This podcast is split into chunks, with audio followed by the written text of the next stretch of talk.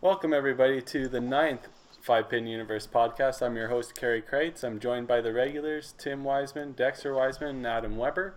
And we got special guest, Brett Hendrickson from Winnipeg, Manitoba, has become a mainstay on the WCBT and is a force to be reckoned with. I think he probably throws the ball just about harder than anybody here. So. Uh, oh, come on, come on. Alrighty. Brett, you have a topic? Yeah, let's uh, talk about the bowlers within the perimeter here getting back in the open. Yeah, pretty awesome. exciting to get Winnipeg back into uh, into the open stats here. Yeah, a lot of uh, a lot of good shooters you guys probably haven't seen for a few years. Uh, Jeff Bournes of the world, you never see him at anything but Masters National, so you might get to see him twice this year. Yeah. Mm-hmm. Yeah, it's got to be huge for you guys. It's got to be revitalizing to all of you guys out there as well. Really. Yeah, well, we haven't got any details of where it's going to be or what the format is, but uh, uh, I'm not sure what the numbers are going to be considering you know everything that's happened. But yeah, hopefully we can get a bunch of people out and, and make it a big event again. I, I remember hearing stories about the cities before I started playing. My first year was, uh, I think, 2014. Uh, Chris Monchak won the city championship. She beat everybody by 200 pins, even the guys, which was unbelievable. Um, but yeah, uh, 2015 it stopped. So I only I only bowled in the open here for two years. Oh really? I didn't yeah. know that. That's crazy. Yeah, it's it's exciting. It's it's awesome to have everybody back. I mean, the, the, not seeing like Karen Armstrong and all those guys is crazy. But I mean, it's going to be huge for like the Gilardis. They must be super stoked to have it. Oh, for sure. I mean, anytime we can have top tier competition where, you know, the best shooters are going to come out, it's it's going to be great. We don't get enough of that here. Uh, everybody's spread out for our scratch leagues. We see each other once every month and a half for masters, and uh, that's just not enough. It's not just not enough here. So uh, it's going to be exciting to see everybody at the cities. Hopefully, everybody comes out. Brett, when I was, uh, I follow just like you. I follow everything on Facebook and keep tabs of everything. And, and to be completely honest with you, watching the uh, Manitoba Open, it's when they live stream it. I know you did some announcing on it. It was, it was definitely wasn't doing Manitoba bowling any justice uh, watching the teams and watching how how everything was, it just wasn't the same. Um, I know I'm unfamiliar with a lot of the bowlers from outside the pro, outside the city of Manitoba. Uh, sorry, Winnipeg, but uh, when you have Brandon Mansell, you have you know you have Brad Rusnak, but there isn't a whole lot of uh, serious shooters outside of it, right? Um, yeah. So I think the, that brings something back to you guys. For sure, yeah. Our our depth out of town isn't the best um, you know, we did win the mixed team gold a couple years ago, mm-hmm. um, mm-hmm. but with only sending the two singles and then the mixed team, um, I mean, you're going to set that set yourself up for that, right? Because we're only sending what eight bowlers out yeah. of the whole out of town population. So you know, sometimes you'll get the right mix of people. Uh, I mean, this past year wasn't uh, wasn't as successful. I think we had a couple people average under 200 in the mixed competition. Mm. Um, we do have some great shooters out of town. Don't get me wrong. Some of the best bowlers in this province are from outside the perimeter. Uh, Ian Sylvester, Brandon Mansell, Brad yeah, Rusnak, Scott Adamson, um, Ken Wilson, his sister. They're pretty good. Um, Nicole Sentner is pretty good. Uh, James Boxshall. They're all they're all great shooters. Um, I, uh, but again, I'm just worried that they don't get that competition now, right? Like when they when they rip through the provincial championship, if they got to get through the Winnipeg bowlers, um, you know, they get forged through the fire of great competition, but they don't got that right now. Basically, you show up and you average 210, you're going to nationals. Um, back in those days, I averaged like 262 and I finished third for high average. So, um, yeah, we gotta we gotta get back to that, and we are. So so I'm I'm looking forward to it. I can't wait to hear what the format's going to be, and uh, I'll be all over it. So yeah, yeah, that's that's awesome. I mean, that's something that we are all very fortunate that we have here is that you know what we are around each other all the time. Uh, I mean, if we're even even the people that live in Calgary and Edmonton and Red Deer, I mean, we still see you know once every other month. Um, and and the people in Edmonton we see constantly, and we're always in the situation where we're having to to play to win and, and play in major tournaments to win, and Masters is hard to win, and you know even even our leagues get super competitive. So I mean, um, we're very fortunate where we are, and it's it's nice to hear that Winnipeg is going to get back to that. For sure, Anything sorry. like that is huge. Let me add Sean uh, to that list of good bowlers from You're outside right. of Winnipeg. Yeah, I don't want to forget about him. He's he's, Yeah. he's wicked too. He's a really Yeah. good shooter. Yeah. Good old, good old Nova Scotian, right? yeah. Oh yeah, yeah, yeah, yeah. Him, his wife's pretty good too, but she doesn't play enough. Kathy, Kathy, yeah. she's she's a good Yeah. shooter too. So, yeah, it's exciting. Just I, I I can't wait. I can't wait to see everybody out. Uh, I know we did the the Canada Cup singles. Um, we had over 20 people. It came down to the last couple games, and uh, Glenn Howarth and Jeff Bourne were going. Oh, and Trevor Cook. They're basically going shot for shot the last two games. Uh, so we get that, and you know, bigger bigger scope of things. The Open, it, yeah, it'll be it'll be great. Can't can't wait. Yeah, I, I played against Ian before at Masters National. He's a hell of a shooter. I actually, I think Ken Wilson's one of the smoothest left-handers I've watched in a long time. I don't good- think he plays enough. Yeah, I. I, I know he, I know he does great out at his own center. I follow it a lot, so it's actually really good that way. But uh, I guess Brett, you, you can probably you probably have a little bit more insight than I do. But I know uh, the Winnipeg zone is not coming back as Winnipeg; it's coming back as Zone Three or something like that. Correct? Yeah, so I was involved at the beginning when they first introduced it as the um, it's an unaffiliated zone. It's it's Winnipeg and, and other areas that aren't represented by Central or West Manitoba. Um, uh, I'm not involved anymore, unfortunately. Just a lot of stuff came up in my personal life. Regardless, um, yeah. So it's there's no they don't have any voting rights. Um, they have a liaison to the M5 board. Um, so basically, they just report to the board. Um, they get kind of the fees set down, but they they have to arrange. Uh, the Winnipeg liaison has to arrange the event and and collect the fees, and then pay M5 at the end of it. Um, yeah, it's it's it's kind of a a, a, delicate situation.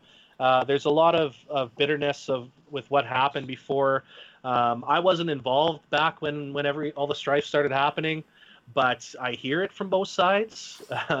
um, I mean, I could write a book on it. It's a little bit too long to go over here, but uh, um, now we're at a point where there's a chance for us to play, and to get in, we got to do the work, and that's how it should be, right? Like if, Mhm. if you want to bull, you got to do the fundraising, you got to pay. Um, I know in the 80s and 90s when bowling was in its heyday, uh, all these big shooters would come out and they would win the competition and basically get a free ride. Well, it's not like that anymore. We don't have the sponsors. Um, we we don't have the proprietor support coming in.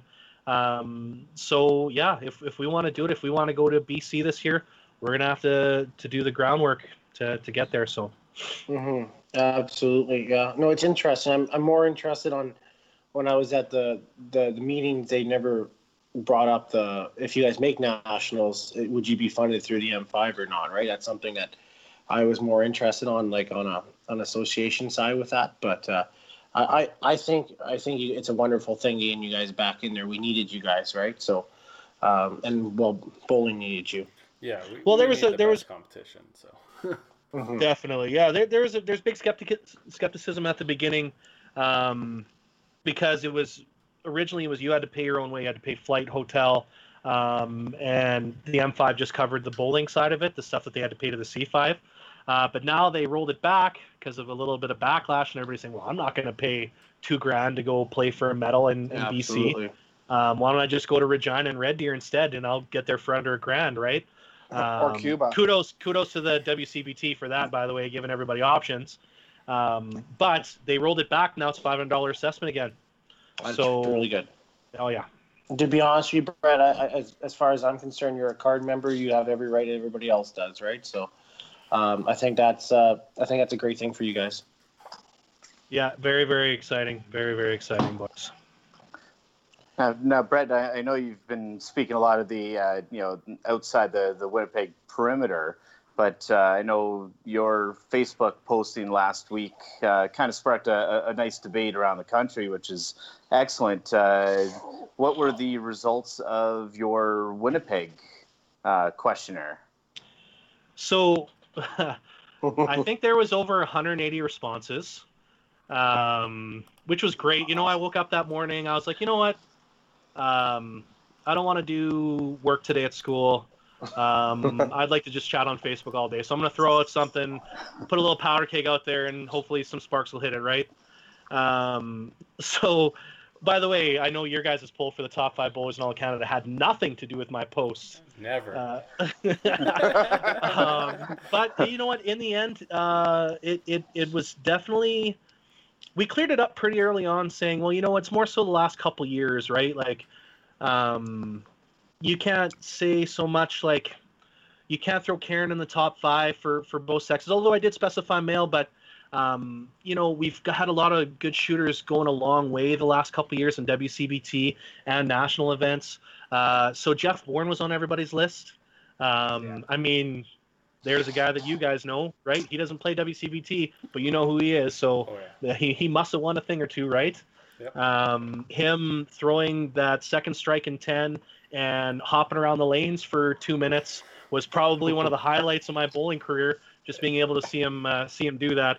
Uh, I wish I had the uh, acumen to um, add a little Mario coin music to it every time he jumped up in the air. Probably probably would have been pretty cool. But you know, the guy had the flu the night before.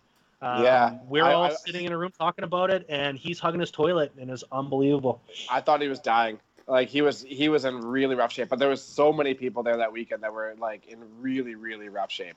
But him jumping around was like one of the coolest things I've ever seen. Oh was man, awesome.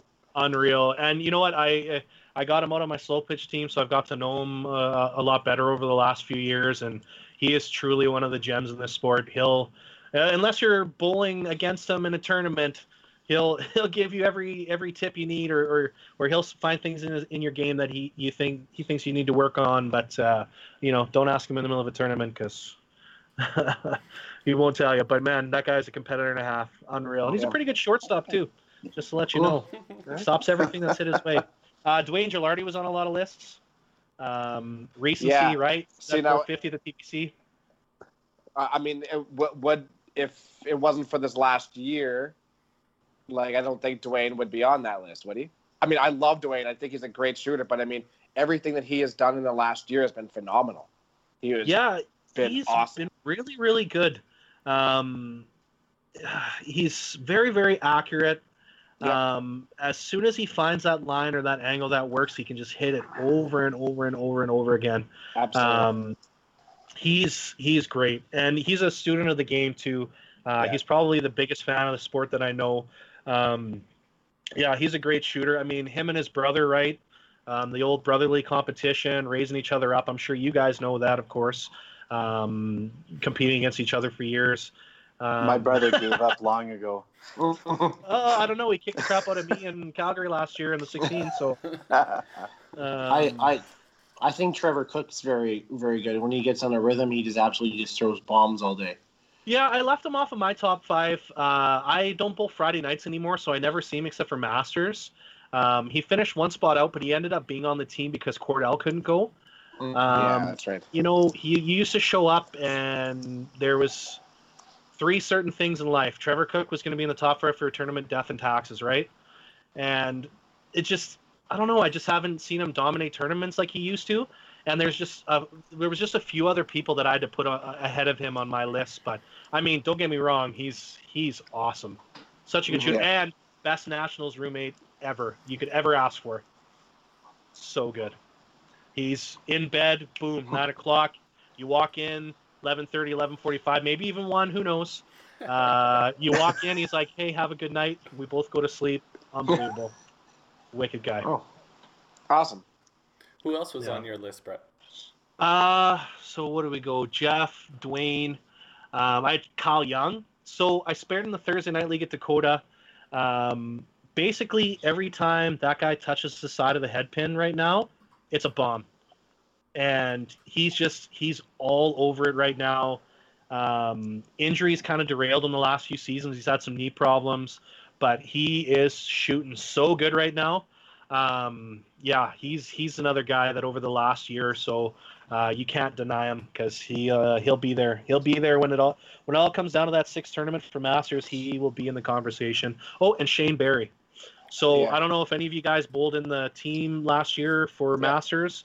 Yeah. Um, Shane Barry, he threw I don't know the full story. I heard it in bits, but I heard he threw like the biggest 400 ever um, in that last game to clinch the gold medal or something. Like he, again, another guy that has so much rotation on his shot. When he hits the side of the head pin, it's got a really good chance of being a strike. The only problem sometimes gets a little wild, gets a little bit outside, but you know he's uh, he's usually on the side of the middle and he's usually shooting big games. And most of these guys bowl bowl Thursdays or Fridays, so I never get to see any of them. Um, but they do enough at the tournaments I do see them at that I got to put them on my list. I can't deny them, right? Yeah. Yeah. Um, is that why Kyle wasn't was coaching last year at Masters Nationals? Yeah, I think he was just starting to get over his injuries. Um, he was just getting used to not having to worry about hurting himself while he was bowling. Um, he was right there. I, I think he might have been right behind Trevor um, for the alternate spot. Um, but yeah, it's kind of. Uh, I'm not sure how your guys' format in, in, Alberta works, but we got the six tournaments and our, our top four uh, sets eight, so our top 32 games basically. Yeah. Um, and it's interesting how it shakes down. Like you take the first two tournaments, um, and you kind of throw them out, right? Like if one guy had one big tournament out of the two, he might be middle of the pack, but all he has to do is get rid of it with a couple uh, 2Ks and he's good to go, right? So um, Kyle's right there. Uh, Scott Adamson threw like a 2300 at Mosienko, which was amazing. Um, wow. Jeff Bourne, of course, he's a machine. He's he's plugging out 2100s like it's going out of style, and it's crazy. The top 14 bowlers for Masters right now are all male for tournament division. So Jana Van Wellingham, uh, Karen Armstrong, Linda Orn, they're all out of the top 15 right now. It's kind of uh, it's kind of crazy. That's the the the men are definitely there's a lot of competition for the men's side. The ladies side is kind of lagging behind a little bit, but I mean, you put together any of those those five bowlers, throw three of them, like Alinda, Karen, and and Chris Monchak, and then two other girls doesn't even matter, and they're going to be good at nationals because th- those teams, those women's teams from Manitoba, Sandy Anderson coming in and getting them being one unit, they always show up at nationals. Like they're just yeah. they're always hanging out with each other as soon as the team's made. They're hanging out with each other at nationals. It's unreal how much of a team that those guys are. Um, so yeah, I I it's shaping up the new year, right? That's when uh, everybody starts getting their spots for the nationals. I can't wait. Can't wait to see how it unfolds. Yeah, yeah, it's interesting. It, it sounds like it sounds like your uh, your masters is kind of like you guys' is open. You know, um, it sounds like a, a, lot of them probably make it out of the Winnipeg area and they all hang out right away. And it's just, you know, it's awesome. It's cool to see. Yeah, if you look at the open teams, there's maybe one or two people from the people that go to the Open Nationals that actually bowl Masters. So there's another yeah. spot of, of the the division between the out of town bowlers and the in town bowlers. It's like the Open kind of became their thing, um, whereas Masters was kind of the city thing, and mm-hmm. our Masters is thriving. Like we have one of the the biggest profits out of any of the Masters associations because everybody in Winnipeg fundraises like crazy, and that's what we all focus on. Um, whereas, well, now the Open M5 is scrambling to get Winnipeg involved again, right? Which is is how it should be. I mean, how can you have Manitoba without Winnipeg, right? Um, it's like a gigantic hole in the center of a of a province, but yeah. uh, um, you know, it, everybody seemed pretty content for those couple years. Winnipeg wasn't involved. It was a little bit, a little bit. I don't know. I don't even know the word to describe it. I, I, I have a pretty good vocabulary, but I can't even think of the word about how I feel about how it's gone down over the last couple years. I make the Open for the first time then I can't even bowl it anymore. It's kind of kind of sucked. Yeah, For sure. Now with your masters, you guys play six different weekends, correct? Up up here we play three weekends and two on a weekend. We play Saturday, Sunday. But for you guys out there, you guys have to dedicate six different weekends in order to come in out of town if you wanted to find rooming and board and then play, right? Yeah. So our tournaments are always Sunday mornings, 9 a.m. Mm-hmm. Um, so if you're coming from Brandon, you're getting up at 6 a.m. to roll on down here, get some McDicks on the way, and then bowl in a tournament. Mm-hmm. then two hours to drive back. So you're spending a big chunk of your day just traveling. Um, they when I first joined Masters in 2010, um, they were still doing some some two a weekend tournaments. Mm-hmm. They did one uh, like the second year I bowled. They had a, a teaching. You bowled Saturday in Brandon and then Sunday in Killarney, I think. Um, but they don't really do that anymore. It's something that gets talked about at every AGM. like what are we going to do to get these out of towners back, right? Um, I, yeah, I think once um, Winnipeg starts bowling in the open again, and and uh, you know the out of towners aren't spending so much money on the open and and and all that, then maybe they'll have the extra couple bucks to come into town to bowl these tournaments. Um, Masters doesn't really do too much for them to come travel in. They get 50 bucks off their assessment um, to if you live more than 50 clicks outside of Winnipeg.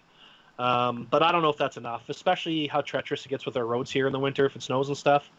Um, but I mean, what can you really do? Like let them bowl for free, maybe? I, I don't know. Uh, Yeah. but is that fair to us, right? can't do Uh, no. alleviate their fundraising responsibilities, maybe? Yeah. Ugh, I don't know. Like it, it's it's a tough question. And Yeah. the uh, the two a weekend sort of thing. I mean, it's it's working for us right now in Alberta, but I don't know for how long. Um, unfortunately, we're going to be in a position at some point where we may have to start considering doing that as well. And and it's simply because um, the proprietor side of things, it's harder and harder to find centers who are willing to take masters on a Saturday when it's prime time. And it's just it just it's just kind of the way it is. We, we have to we have to appreciate um, the proprietor's bottom dollar too. You're, So you're gonna we'll see what you're gonna see a lot more the Saturday going to small houses split split men For Yeah. sure. men and ladies, right? Yeah, Aaron and I have discussed this quite a bit already, and like, yeah, we're gonna we're gonna end up having to split the Saturdays and put together on Sundays. Sort I would thing. I would much Sure. rather see that than going to six weekends because I, I don't that would put a huge strain it. on it. More prohibition. That's all I ask. When the guys are by themselves, let's crank that up. That's the other side of it too. Is at some point we're gonna have to consider being uh, allowing alcohol at these Masters events. It's gonna have to be considered at least, Yeah. You guys can't drink at your Masters events? Nope. Thank you. right? No, Oh We're- man. but we, We're but, one of the few we, provinces that can't. Yeah. but we, but we can go and have eight beers at lunch and make it so we get a buzz for the first three games. Yes, Yeah. as the guy who has no driver's license, you can have eight beers. You guys are like the Steinbach of bowling associations, man. You need to get some more reference. alcohol in your life. To, Man. Yeah, to be honest with you, Brett, ever since we got our new tournament director, everything's gone downhill. I'll tell you that for sure. Valid, honestly. It's the, the best one year term I've ever had. yeah, no, I- it's. I mean, I I don't see it going to six weekends anytime soon. But I I think the split weekends. Uh, it was almost a possibility this week, uh, this year in, in Calgary again too. Um, it's just, it's just kind of how it's going, yeah, Mm. it makes sense. and that's though. okay. We, we just have to evolve, and you know what? I'm okay with it too because, you know, it's, it's kind of nice to have the smaller smaller centers get something too. Um, we saw it when we went to when we went to Innisfail that one time. They were super excited, Yeah. super excited to have us, and uh, I think it's great. And, and I mean, Robert's always really excited to have us. Um, the the Harrises, they're always happy to have us. It's it's nice that they get to do something like that too, and Yeah. normally they wouldn't have that opportunity. The Harrises' So own how's that Innisfail now, so that would work out. How good. is that going to work, Dex? How does that With work what? when you have well, there's two males on the as the tournament directors. Which one goes plays female? Is that Aaron or is that you? Oh well, it's clearly Aaron. Uh, um, no, uh, we're, we're I'm, I haven't discussed with Aaron yet, but I, I'm pretty sure the idea is going to be that we're just going to have everybody pay on Sunday. I mean, Oh. we we uh, we invoice, uh, or the uh, the centers invoice us anyways, and then we, fair. we send them a check. So uh, we'll just get everyone to pay on Sunday, and we'll get Kelsey or someone like that to run the singles pot over on, on the ladies' side and call her a day. Easy peasy. Masters is way easier to deal with than the C5 or the A5. Sorry. Thanks. could, could you ever see Alberta Masters going to two weekends and then take like top three to four? Some- That's what something like uh, that. Saskatchewan does that. Yeah. Yeah, it's it's that maybe that's a possibility too. I just I just think that I think there's too many. Uh, you can have one really good weekend and call it even, right? I mean, then plus you'll plus you have a lot of people out of Central that still compete, right? You know, it's not fair for them. You think about it, they're going to go to either Calgary or Edmonton every time, right? I mean, Red Deer Yeah. that's still hosted well. But how fun a weekend would that be? Three in a weekend, Friday, Saturday, Sunday. We get to party. We get to party. You know, all th- all three days. I don't know if you could ever get a house to hold a Friday though. Definitely not. Huh.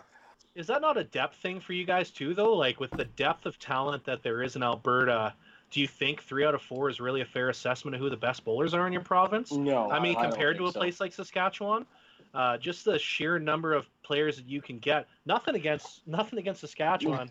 this isn't a whole like Winnipeg versus Saskatchewan thing, but it's just it's just a sheer fact. Um, you just have so many talented bowlers, and, and the sport is so huge in Alberta um, that you know four out of six or or having the the six tournaments is. Uh, I, I don't see how you could do any less than that No, with, no. with the amount of good bowlers you guys have, right? No, I I think you're absolutely you. right. I'd And rather you know what? I'd rather see six out of eight. Yeah. Yeah. Where would we So- put the other two? Down in in uh, in, in South Medi- Medicine, Hat. Hat. Yeah. Yeah. Yeah. I mean, I wouldn't mind it. I think I think our greatest asset in Alberta um, isn't even just the depth of the bowlers; it's the closeness of the bowlers. And I think the greatest thing that we have for our masters is that, you know, us doing two a weekend, we go play our tournament Saturday afternoon, and then we have, you know, thirty people go out for dinner together. Like thirty people. It's it's an insane number, and any restaurant we go to hates us because we just we just bombard their kitchen at 9 p.m. when they have one cook on. Yeah. But it's awesome. Everyone just gets along. Everybody goes out and has a few drinks because they can't while they're bowling, and then we have a great time. So everybody just uh, that's that is I really truly believe our greatest asset in Alberta for sure. Mhm. So I mean, Mm. adding in another weekend would be great. I just don't think it's in the weekend. schedule. Yeah. No, it definitely isn't. Well, not at the moment, anyways. No. But uh, yeah, I, I think taking out a weekend would be uh, really hard pressed to do. Well, there's another issue that you bring up there, right? Um, how many associations and how many different events that we have um, in every province. Every weekend's basically taken by something different that you, you don't have the options anymore. Basically, if you're the last dog at the bowl, you don't really have a choice of when you're going to do stuff. Uh, Yeah. So with the three, is it just three major associations? Is there a fourth? Like, I don't know, right? You got Masters, you got the C5, and you got the proprietors. Um, we also have what the tour, right? I mean, tour. Yeah, and the tour part of now- another Yeah. big entity, right? Like you can't run anything on the on the same weekends as, as the WCBT because you will you will lose your top bowlers, um, So- even here, right? So Yeah. So Brett, I'll give you a little bit of insight. I, I'm always loving to do scheduling out here, uh, but uh, so so so how it works is Masters you normally just goes ahead and does it anyways, but books it like you know a year in advance. Uh, I know I'm just kind of like making Dexter feel like that, but uh, and then the proprietors always send their stuff out in June, right? And I always believe the proprietors should have first dibs, and then the five pin events are always on. I guess you can say them traditional weekends. We always have them on the same weekend usually. Um, Easter, you know, first week in February for you challenge. You know, the Open's always going to be qualifying end of January, and then uh, and then uh, I then you have your local associations like your E5s or the C Calgary Fives and all that. Does they fill in the blanks kind of thing. Um, but that being said, I mean, uh, Dexter's seen my schedule. It's it's sometimes one or two, or uh, you pick in lesser of two evils, right? So this year, I mean, the last two years, the Masters have coincided the same weekend as our TPC, uh, but it's just been our turn uh, teaching Masters. I mean, and you look at it, there's a few seniors that might play, or the few teaching that might play, but we're fortunate out here that I think you can um, you can if they qualify for the top 32, I think they can miss one anyways because best three out of four, where they're not necessarily hurting themselves, right? So um, we we don't really see much of an issue with that conflict out here, but it's there's uh, something every weekend, and with YBC, you don't want to have something like uh, Masters fall on a YBC weekend either because most of these bowlers have parents or they're actively coaching within, right? yeah, that, that the whole scheduling thing is a nightmare here anyway. Um, especially because nobody coordinates with each other. Uh, I know Amanda Davini at St. James uh, puts together a, a Google Calendar. She does a great job of of making sure things don't conflict. But uh, I know there was a couple times we were trying to run tournaments, and somebody said, "Well, no, that's that's this weekend, right?" And then and then it got to the point where it's like, "Well, but if we run a superior event." Um, and this is the only time we can do it. Do we really have to cancel because we're stepping on someone else's toes? So it's the whole competition thing, right? Um, look at here, look at look what hap- what's happening in Winnipeg right now. The biggest entertainment center uh, in all of Manitoba is a bowling alley now, right? With Uptown Alley opening a couple weeks ago. Um, that's going to completely change the game of, of how things work around here. Um, so yeah, we'll have to see how things shake down after the, they open. We have a lot of bowling centers here for the size of our city. Yeah. Um, so we'll have to see how things go over the next few months. You guys have the highest amount of bowling alleys per capita in the country, which is interesting. Um, the other, uh, okay, so, and Uptown did it? It opened up like across the street from Billy Mosienko, is it? No. Uh, no, it's Oh. pretty much across the street from Polo Park. Yeah. Polo Park. Okay. Yeah. All right. So I guess we'll see how that goes for Polo Park. Yeah, we'll see. I mean, they still have all the the people that that just go to the mall and then decide to chuck a couple games, right? Yeah. Um, I Yeah. I personally like Polo Park because I always bowl good there. Um, but I mean, I, I just have a hard time looking at it, and you know, you can bowl at Center A, and yeah, sure, it's got glow bowling and it's got cheaper drinks, but then you got Uptown with all the flashing lights and the arcade and the laser tag and the whole ambiance, the good food, like man, how how even if you got to spend extra 10 bucks an hour, like why wouldn't you go to a premium experience?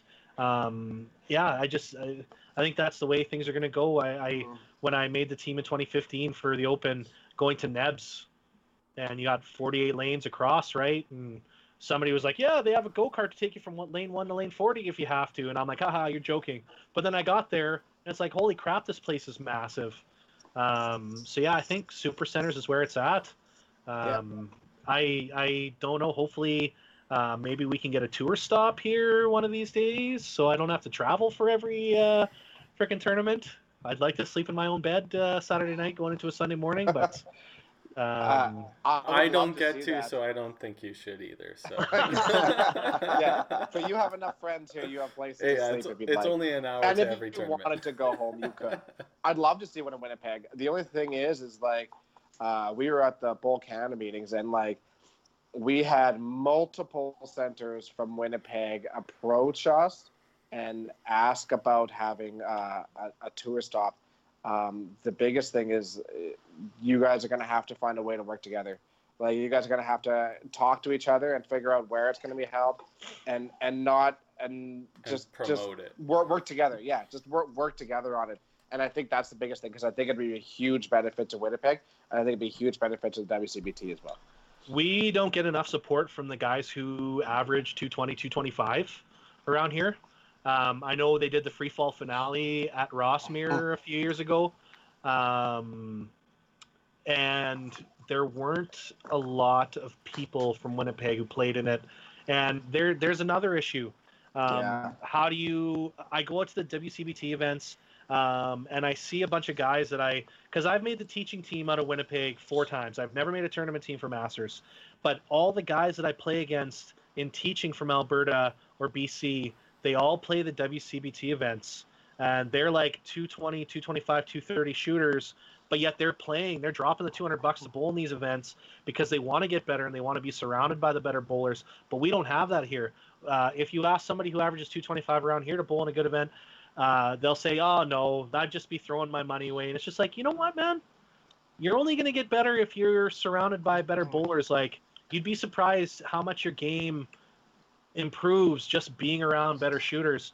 Um, but they just i don't know. They just i guess they've there's no interest here for those those guys that are averaging under 235 to, to play in these events. So I don't know, like, how is it for you guys? Like, what's the incentive for you guys to get the to get the 225, 230 bowlers out? How do you guys do to it? Be, yeah, to be honest with you, uh, Dexter and I can talk about this a little bit. I think with our satellites were huge, and uh, to be Yeah. honest, we, we got that we got that uh, from the free fall finale. Actually, I'll, I'll give credit to that. Uh, but with the satellites, we, we aimed for 230 and under, and with well some high scores from a certain center out here, we raised it up to 240 and under. Uh, and with actually, had a lot of support for having it over those numbers for a different division, just because they wanted to be there and throw extra balls. You know, a lot of people maybe not play Sherwood Park a lot, so they want to have that opportunity to do that. But that being said, uh, I think uh, we're really fortunate out in Edmonton that we really embraced it as a city championship. I feel a little bit um, that we got a lot of a lot of uh, locals to come out. Our, our, local centers have really bought into it, and they feel it's you know maybe a little piece of their own too because they're proud of it when their bowlers go out there and play well. So that that aspect, I think we're very fortunate on our local associations, whether it's the Masters or even like the the five pin. The five pin helps promote it with the the youth seminars and stuff like that. Everybody's kind of bought into it, right? Um, I was just talking to actually Jeff Young like an hour ago, and he's like, "We we have the same issue out there, Brett." That's what he was telling us, right? A lot of people don't want to put their extra money in there. Um, we we run the satellites now. We don't get a lot more than we used to. We actually get less. More people are willing to throw the 200 bucks in, like you mentioned. But I think they feel more of a, it's more of a city championship. They have some kind of feeling towards it. They're proud of it and they want to be part of it more than anything now. I, it takes time to grow. I think that's all you would have to and hope, right? So maybe I don't know. Maybe when you run your masters events, who knows? Maybe you throw an extra 20 bucks in for a side pot and you can pay out maybe one in 10 or something like that every 200 you could you know get another entry or two on the side you don't maybe necessarily have to have a, a tournament in order to do that yeah well um, sorry uh, don't mean to jump in here but i, I think um, we're really fortunate again that we have a it's it's a really big community that we have out here uh, in edmonton for sure um, everybody's pretty close knit and um, I have to give a lot of credit to Tim for TPC. Uh, he's uh, he's a guy that uh, lives with his thumbs. Uh, he is in constant communication with people all the time, um, in all sorts of different areas in bowling. Um, with him being in the E5, whatnot. Um, but I mean, all the all the youth events uh, with uh, like Youth Challenge and stuff like that. Um, he's there too, so um, he gets a really good opportunity to talk to a lot of the kids, and and then you know, we have the um, the POA challenge that he'll usually be at too, um, and he gets a good chance to talk to people there. I think I think that the thing that we're really lucky with, uh, lucky and overwhelmed, I guess, is that we have our hands in everything, and it's it's like nonstop bowling, part of part of Edmonton, nonstop all the time. We're always doing something. So I think we're lucky that with us being so involved, uh, it it kind of it kind of makes it feel like a community. And we try to push people to try these things because, as you said, you need to do these things to get better. It is not a waste of two hundred dollars. It's an investment in the future. So, yeah, yeah, that's it. It's a big word of mouth thing too, right? Um, a lot of the, I guess, the better players, the two fifty to two sixty players, they they support the 230 the 225 players to play in the tournaments. Like i know actually quite a few of the guys that will even pitch in money to help those guys play right? Mm-hmm. they're they're constantly encouraging them instead of um, what's the word? Chastising them for not playing it.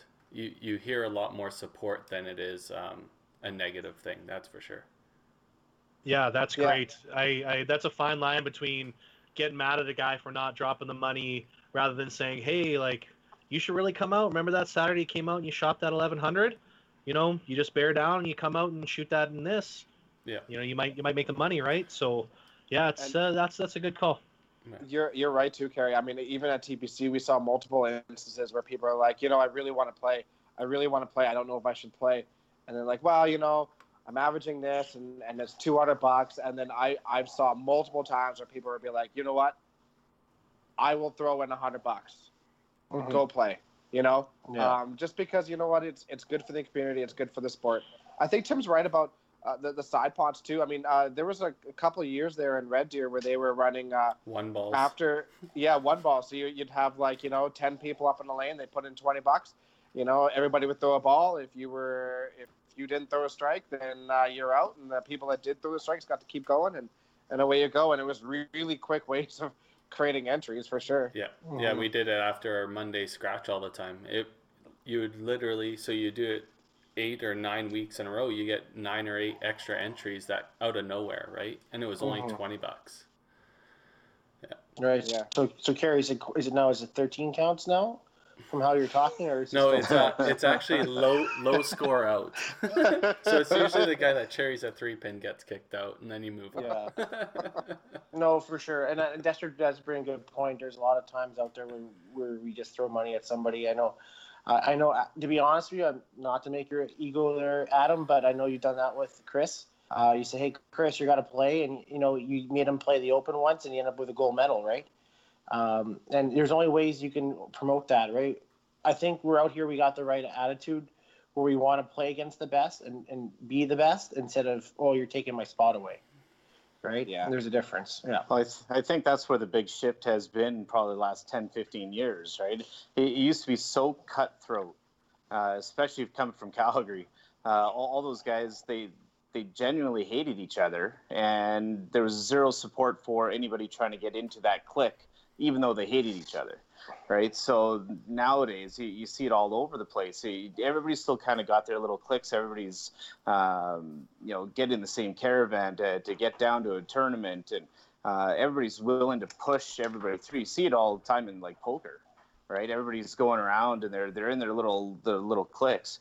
Um, Chris is a perfect example. Um, the, the you know one of those guys who's just on that edge of being very competitive, uh, just needs that extra little push, and all, all it takes is really you know just giving that that extra little bit of confidence and uh, really promoting their own game within themselves. And and yeah, Chris Chris has done wonders, right? Look, he finally made the cut at uh, TPC. Brett smoked him. Yeah. Yeah, but but it, he, he's going to live with that moment to, and build his career based on that one uh, that one event. I mean, and, and, and, in all fairness, that's a, a Jesse Bouchard going nationals or Remo Nestor getting silver. You, all you need is that one that one feeling once, and you're hooked, right? So Yeah. We all just seem to work well together. Even the centers out here seem to work well together. Um, people running the tournaments out here seem to work well together. There's no real big pushback or, or pulling.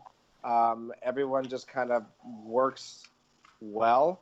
Um, and I think that's where, I mean, B- BC is, is a, a good example as to why, um, you know, they, they don't they don't get the local support uh, they they used to have Scottsdale, and it was a huge tournament, and then it slowly dissipated into a tournament where it was like all the Alberta guys going out for vacation and taking each other's money, and so we we stopped going, and and it's unfortunate because I loved that tournament, but you know you have a number of people out there who have really good ideas and a lot of ambition for the game um, but they just don't seem to want to work super well together.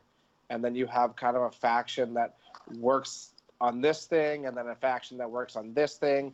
But instead of making like one great event, they make, you know, they, they've made multiple smaller events that kind of fizzled out because the other faction doesn't want to support. And, and it's unfortunate because they just need to get on the same page. So we again, we are very lucky where we are. Yeah, everybody seems to be holding their cards close to the chest. Eh? They don't want to give out their big trade secret that they might have that gets business at their center. Um, so everybody just keeps everything close to the chest around here, eh? So, yeah, no, that's that's that's good to hear. And and you know what, things are improving around here. Um, there are a few centers that like to work together, um, but again, I just don't know how it's all going to shake down after the the 30 lane super center opening up. We'll have to see how how things go for some of the smaller centers because we do have a lot of eight lane centers around here. Mhm. Um, but I mean, if we're going to do the two a weekend, um, you know, we'd have to bullet an eight lane center, a couple shifts on a Saturday, and then can we even get uptown on a Sunday? I know that's where, where we're doing our last tournament this year, but might be the only time. Who knows? They might be packed with birthday parties Sundays uh, in April, so might be the only Mhm. time. We'll have Yeah. to see. Either way, it's good for the game. Yep. It's Yep. good. Oh yeah. yeah Anytime Big a time. center opens, it's good for the game. Yeah, Mhm. well, I mean, open, quote unquote, right? I Yeah. mean, because Academy closed, and then kind of just like Phoenix from the ashes into this beautiful 30 lane mega center. Um, so we lost our biggest, most popular center, and then we opened maybe our biggest, most popular center. We'll have to see. How, Yeah. How big was It's a Academy again? Because it was up and down, 30. right? 30, 16, and 14. Yeah. Yeah. Same thing with the new place, 16 and 14. Um, two two different sides, full restaurant, laser tag, big redemption center. Yeah. I did. I did the virtual tour already. It looks pretty cool.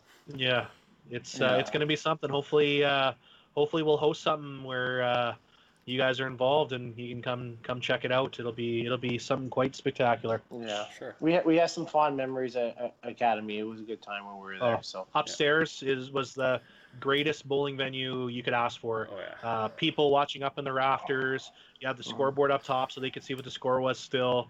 Um, just open air. Just yeah, it's like when you were Yeah. throwing, it was like you were up, up on stage. It was unbelievable. My my, my I- best be- memory be- of Academy is playing push during uh, Masters singles.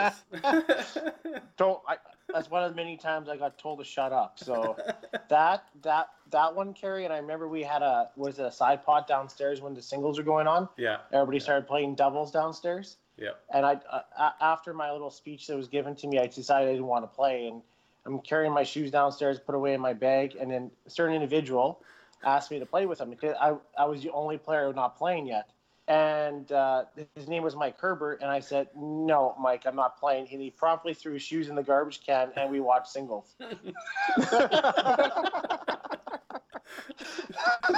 Wow. Yeah, I remember that. It was kind, it was kind of, it was kind of priceless, but yeah, it was, it was a good time. Yeah. Yeah. It wasn't good time. priceless. It cost him three hundred dollars in bowling shoes. I'm sure he went and got him. I, don't, Yeah. I don't know. Knowing Mike, it's a strong possibility he just sure, left. he him. just left. yeah. Oh man. Okay, Brett, as Uh, our uh, guest, um, we do have a couple questions, a little questionnaire that we we're gonna start asking all the guest speakers. Um, so first one is your bowling mentor. I do have a guess for it, but uh, I would like you to you to chime in. Who my bowling mentor is? Yeah. Uh, jeez, that's that's a tough question because I only started bowling competitively in like 2010 after I was done YBC. Um, my average was about like 170 until like 2007, 2008. Um, and then my brother kept on getting super cocky uh, about how much better he was than me at bowling. So I decided one day, I'm like, you know what? I'm going to join Masters. I'm going to practice and I'm going to be better than my brother because just I'm sick of his crap. um, but I would have to say the number one person um, who has taught me the most about bowling would probably be Lauren Spruill. Hmm. That's probably the number Ooh. one guy because he was my YBC coach, um, and he was the coach uh, when we I won my first Masters Gold in teaching. Um, he's always around. He's from the same neighborhood as me. Um, sure, he's a little bit long-winded at times, Mhm. um, but he's forgotten more about the game than I'll ever know. Um, so yeah, I'd have to say I'd have to say Lawrence Sproul. Okay, and along the same line, who is your idol? My idol in in I've been bowling. Oof. Oh man, you know what? It was uh, it was Karen Armstrong for the longest time. I mean, um, even though I wasn't too far into it, I would still watch it on TV, and it just so happened every time I flipped on TSN, um, it was Karen on there, uh, ripping it up, and and then uh, luckily enough, she's like the nicest person in the world. So when you start bowling competitively, um, she's the first person to compliment you on doing a good job. Um, she's the first person to tell you what she likes about your game. Um, so I hope one day that I'm as well respected as she is um, from coast to coast. Um, she's wicked. For sure. Uh, okay, uh, what about your favorite tournament? Ooh, that I'm gonna say I would have to say the TPC. Um, that is the tournament where my dad and I go by ourselves, just the two of Yeah. us. Um, Nice. You know, we do a little road trip. We flew one year, um, but we usually drive. Um, this was the first year I actually qualified, so now I actually have good memories on the lanes too. But uh, yeah, no, the TPC for sure. I like. Uh, I wish there was more seating, but that's not your fault. Um, sometimes it's hard to find a spot for my dad Yeah. uh, to sit and watch, but um, that's just a, a product of you guys putting on a, a, a heck of an event. So I'd have to say the TPC. I have really good memories from Regina too. Um, you know, I made the consolation my first years. It was my first cash tournament. Uh, I made consolation. I bowled like a 930, but I, I came third behind Evan Lecousier bowling like a 1040, uh, and a friend of mine, Jesse Lee, bowling uh, like a 960 or 970. Um, and then I thought to myself, I'm like, man, I'll never make the cut at one of these things because it, it's crazy. So then the next year I come out and I finish 32nd, um, which was the worst. So um, we're watching the scoreboard, right? Like I'm, I'm not, I'm like, I'm not playing again. I bowled like a 21, 21 something. Uh, or it was just 22 something maybe, and I was just like, I'm not bowling again. Why would I bowl again? Everybody told me I was good. Um, so as the scores went on and on and on in the last shift, we're constantly making the laps to the sheet, right? Over in that corner, and they they have the um, the sheet comparing what they're averaging, right? So it shows you if it pushes you out of the top 32, if they stay at the same pace. So uh, the two guys that were constantly rotating, they were myself and Scott Clausen. Scott Clausen had bowled one or two pins higher than I had. Um, and uh, he after the last game, Len Anseth threw like a 340 to jump both of us and pushed him down to 31st and me down to 32nd. And he made a comment like, "Oh man, 31st, like that's tough." And I'm standing right there, and I kind of look at him, and I'm like, "Take a hike, man! Like, you made the cut. Now I gotta bowl three more games, you jackass! Get out of here!" Um, but you know what? I grabbed my ball, and and and my brother and my girlfriend can attest to this. I I went over to my stuff, and I said to myself, I'm like, you know what? I've bowled against these guys before. I've beat them before. Like I just got to be good for three games. Just just go get it done. And I mean, sure enough, I I won uh, two of the pots. I, I I I won the consolation. Ended up making a run to the finals where I lost to. And we haven't mentioned his name yet, much to his chagrin. But I lost to Mitch Davies in the in the B finals. Um, so he's going to be glad that his name was brought up in this podcast at one point. Second Um, best bowler, yeah. Nine for nine. yeah. So, so I'm going two against them all time. Um, I actually have uh, a winning record against one of the bowlers in this little circle here. I've only played him once, and I'll let you guys guess who it is. I've only bowled against uh, I've only bowled against him once in match play, but I beat him. It was only one game. It was in Calgary. Autumn Open. Autumn Open. Yeah. Yeah. I went three for twelve, and uh, You Yeah. won that year though, Kerry, so you're okay with that. yeah, no, Yeah. no, I, I lost a Kerry. No, I lost a Kerry. It's Oh, me, really? isn't it? No, I Is beat? Adam. Yeah. I- I oh, beat yeah. Adam. Oh That's wow! okay, I got a Oh, winning I thought Won you it all time against Adam Weber. Suck it. Andrew, Top bowler in Andrew, Canada. Yeah. Got a winning record. I, I usually go like seven and eight in that thing, anyways. Oh Yeah. please. Oh, Mister, I have four wins. Yeah. Okay. Yeah. Yeah. exactly. That's exactly how you win that many times. Yeah, yeah. Good times, Math man. I is was so hard. exhausted. I was so exhausted after that. After the autumn open, I was just like, "This good. This, it's gonna be a good sleep." Yeah, yeah, it's a long. That's a long tournament. That's for sure. Yeah, for sure. Okay. Um, you got a couple more. Uh, we'll we'll start with this one. What's your uh, we'll call it your arsenal?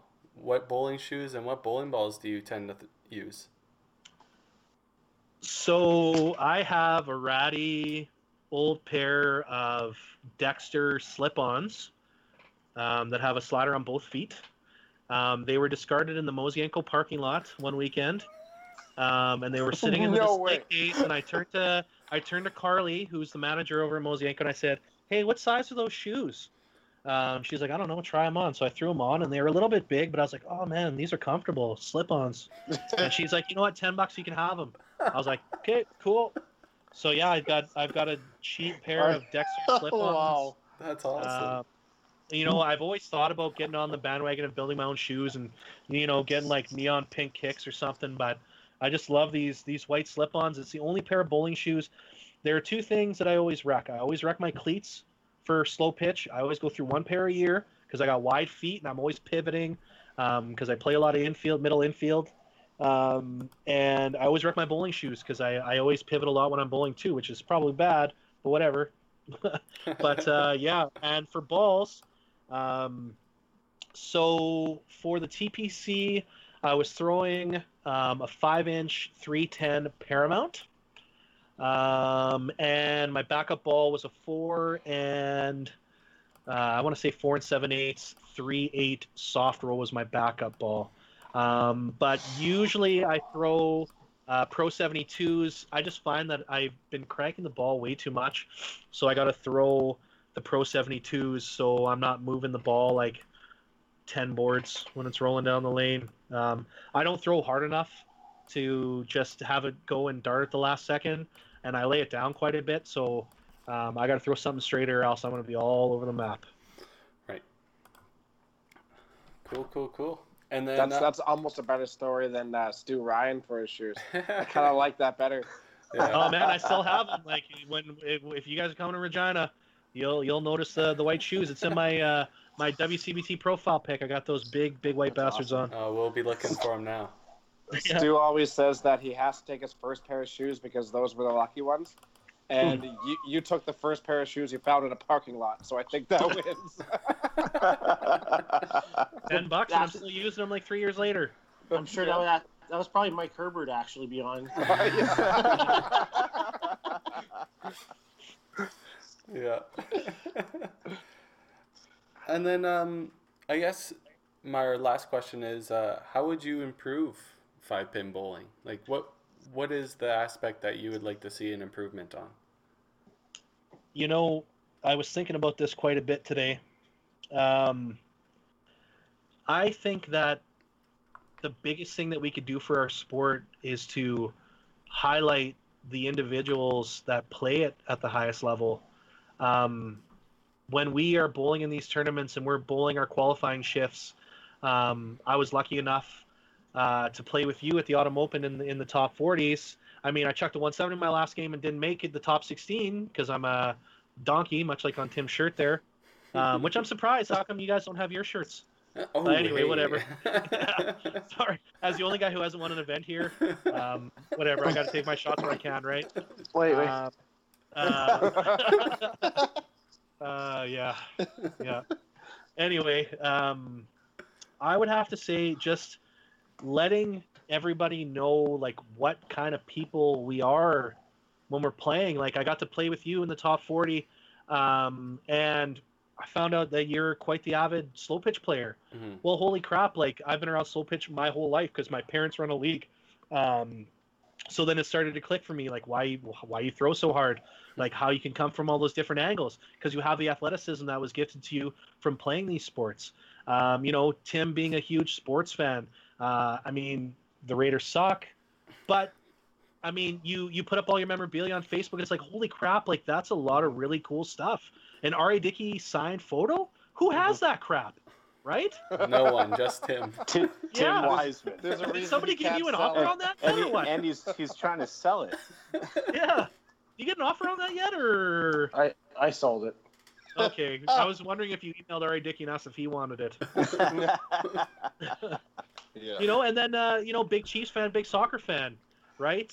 You know, you you, you can tell he's Adam's very proud of his his German heritage. You know, all these things like everybody who plays this game, uh, they're wicked people. Like they're they're they're awesome people, and and you watch the curling events and and you know you get to know what they do for work and and what they do in their spare time and what brought them to the game and you know and and how great would it be to to build these profiles for for our top bowlers right um when you guys were doing your what's in the bag segments a, li- a lot of your guys' personality came through when you guys were talking about it you know whether it was it brought out that you were super cheap and you didn't like to share your equipment or you know if you're just giving out sliders to everybody who comes up and asks for one right?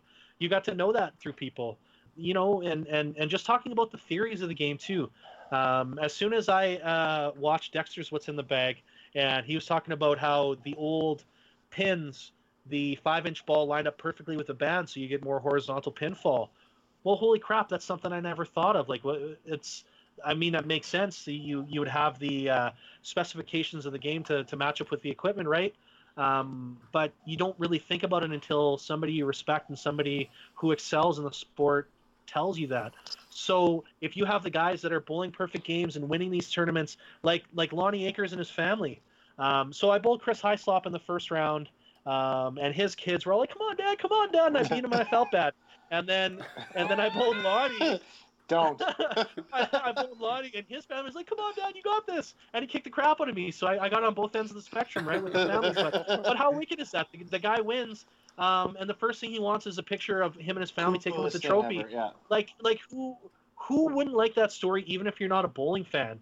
Yeah. Um, you could put that on Sports Center uh, on TSN, and people would have a heartfelt moment with that because it truly is a family game. You could have a guy who's 65 come in and win a tournament if he's hot, right? Like there's no other sport you can do that, and and it's not a, a detriment that it's that the sport is looked at um, as an all-ager game. Oh, my 95-year-old grandmother bowls in the league. Like how competitive of a sport can it be?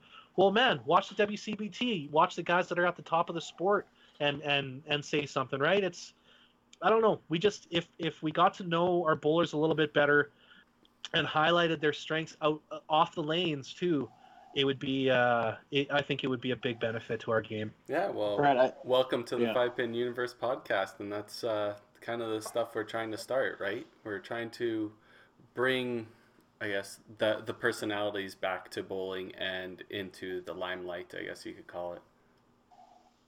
You're right, Brett. I, I think there's a lot of uh, miscon- uh, misunderstanding when you think of a higher average bowler. You automatically sometimes feel intimidated. Uh, so that is something that you know I think we're fortunate. Most of us around here, we try to go and talk to the the casual bowler or try to encourage them. But uh, if they if they don't know us, you're correct. If they don't know us from just just from watching us bowl play, they, I can see where you're coming from with that. I can understand that. Yeah, well, uh, you know, I, I, I bowled my made my first cut in Regina, and I'm I'm bowling against guys, and uh, it's just like, man, these guys are so good, and then I'll come up against an Adam Weber bowling the same lane as him, and it's like, oh, he's you know Robert Lewandowski's his his favorite player. Uh, he loves German soccer, like that's cool. I love Lucas Podolski, left-footed hammering shots, like unbelievable, wicked player, right? And Mhm. and uh, you know Tim Tim being a Raiders fan, like that's cool, and and I guess Weber liking liking the Chiefs, um, you know that's cool. These are all things that uh, um, you get to know, and it's just like they're just other dudes, and a lot of people forget like when you win, the other guy loses, um, so you don't, you know, we're like ah we gotta win, we gotta win, we gotta win, and and some guys are just are such jerks when it comes to the game, like they're just so cutthroat and you know, for some people, that's what it takes to win. Um, but you know, if you look at most of the guys that win these tournaments, most of the top guys, they're pretty wicked people off the lanes too. So, you know, if you're if you're too focused and you're and you're you're not accessible as a person, I just I, I don't know. I, I think it's bad for your game if you if you shield yourself off and you're not, you know, clapping hands after you punch a head pin. Uh, you know, that's my biggest pet peeve. Uh, the other day, I bowled in a league. Uh, somebody threw a six bagger, but they bowled like crap their first three games. They were barely high fiving people and they came off the lane. It's like, holy crap, dude! You just threw a six bagger. Like that's wicked. That never happens in, in in this place. So, you know, like how are you not more excited? But I don't know. I guess just people expect too much of themselves, or they just, you know, they're just they're too they're too cool for school, right? They just they think they're so good, and it's just relax. You At know, the end of the day, I got to work on Monday. I think uh, I think we can all agree that we take far more out of the game outside of wins um, than we do with the money and all that other stuff. Uh, just being around the people, seeing the country, uh, making friendships. Uh, none of us would be sitting here if we weren't friends from this game. So I think uh, not being a approachable person in this game it would be an absolute crying shame. So I totally agree. I think there's lots we could do to highlight people. Um, you know, maybe maybe we need to we need to get somebody on board the WCBT to like you know do interviews. Um, maybe, maybe we should have somebody that does interviews. Like, hey, I'm Adam Weber. This is what I like. Blah blah blah blah. Go through all that. But you know what? You throw it up on the WCBT website, people would watch. The other thing I, I've, I always thought would be interesting um, would be, I mean, if we did a series of like WCBT like trading cards, you know, we could we could do them every year. We can have a series every year. You know, you can have a person's picture on it of them bowling or whatever, and then a quick little bio and their stats for the last couple of years. You know, we have all those stats now. I think it'd be neat. I mean, maybe we'll have like 15 people buy them, but you know, it'd be a collectible. It'd be interesting. You know, hey, my mom would buy them. yeah, Be better than the, be better than the fidget spinners. That's for sure. absolutely. Well, give, hey, give, That's a Give 'em terrific away. idea. Give them away and post cereal. Yeah. Yeah. Yeah. General Mills is isn't it General Mills right now? and Yeah. yeah, it is Yeah. General Mills right now. Kellogg's. But uh, you know what? Hey, Twelve more days. uh, you take Dwayne to the side after he bowls his 450 and he's got a break because he lost on the one side. and you have a representative say, "Hey, so you you know you bowled your first perfect game, uh, 9,500 bucks. Like, how's it feel? How are you feeling right now? How did you feel going into 10? Right? Just a little blurb, little snippets, make a little compilation video at the end about all the highlights, including the ceremony at the end. Right? I mean, it seems it seems pretty doable. I mean, I'm not going to do it, but I'm sure there are people that have the technical capabilities of doing it. Look at the look at the M5 finals, the way that they had the overlays and, and the profiles and everything. Um, Ken Wilson, man, he's he's a wizard at, at, at that kind of stuff. Um, I'm I'm sure I'm sure he'd be willing to share his expertise on on how to get some of that stuff going. But yeah, interviews would be cool. Just uh, you know the little interviews after the uh, at the tour championship, right?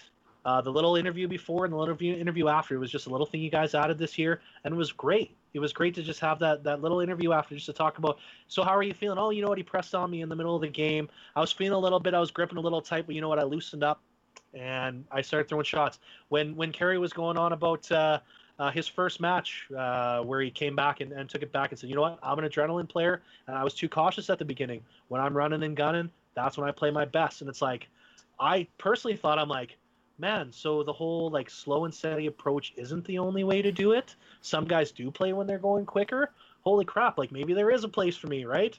So it just just knowing that, you know, some of these guys that that that win the events are just like us. Right? They go up when they're on a six bagger kind of nervous about throwing that seventh one, but maybe not as much because they've been there. Um, but you know, Karen Armstrong admitting in this interview she did with uh, was it Jeff Young who used to do that blog with the 21 questions, Yeah. right? Yes. Yeah. So yeah, so there, there you're reading about it, and she says, doesn't matter. I'd already thrown one. The second time I went up for my 12th ball and I was shaking like a leaf. It's like, okay, cool. Like one of our top athletes still gets nervous when she's got a big shot. So you know, it's okay. I can be nervous too. Yeah. Mhm. No, exactly. Yeah. It anything to make the the person you're looking up to or the top players more personable, right? It'll it just draws people in instead of. There's always something to be said to be intimidated by some of the players too. That that makes a little edge. You want to beat them, but um, personality adds a lot to the sport. That's that's definitely a for sure. That's why I grow this beard. It's for intimidation, man. If not, I'd look like a 21 year old child, a fat baby on the lanes. I didn't know Nobody would be worried Adams about pulling against me. Yeah, exactly. Grizzly Adams did have a beard. yes, he did. yeah. I just like to thank Brett Henriksen and the regulars, Adam, Tim, Dex. Thanks for coming out, guys, and uh, a lot of interesting topics. I think it went pretty good. Thanks for coming out. Yeah. No problem. My pleasure.